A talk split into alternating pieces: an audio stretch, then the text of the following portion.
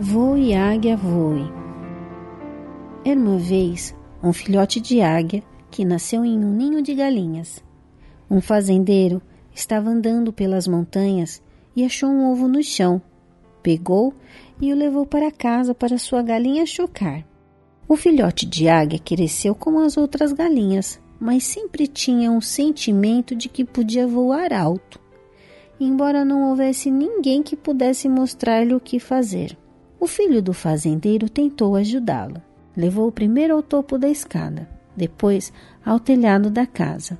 Mas esses dois lugares não eram altos o suficiente para a águia realmente sentir suas asas. Então o garoto e o fazendeiro levaram a águia de volta para as montanhas, de onde ela tinha vindo, e a colocaram na beira de um alto penhasco.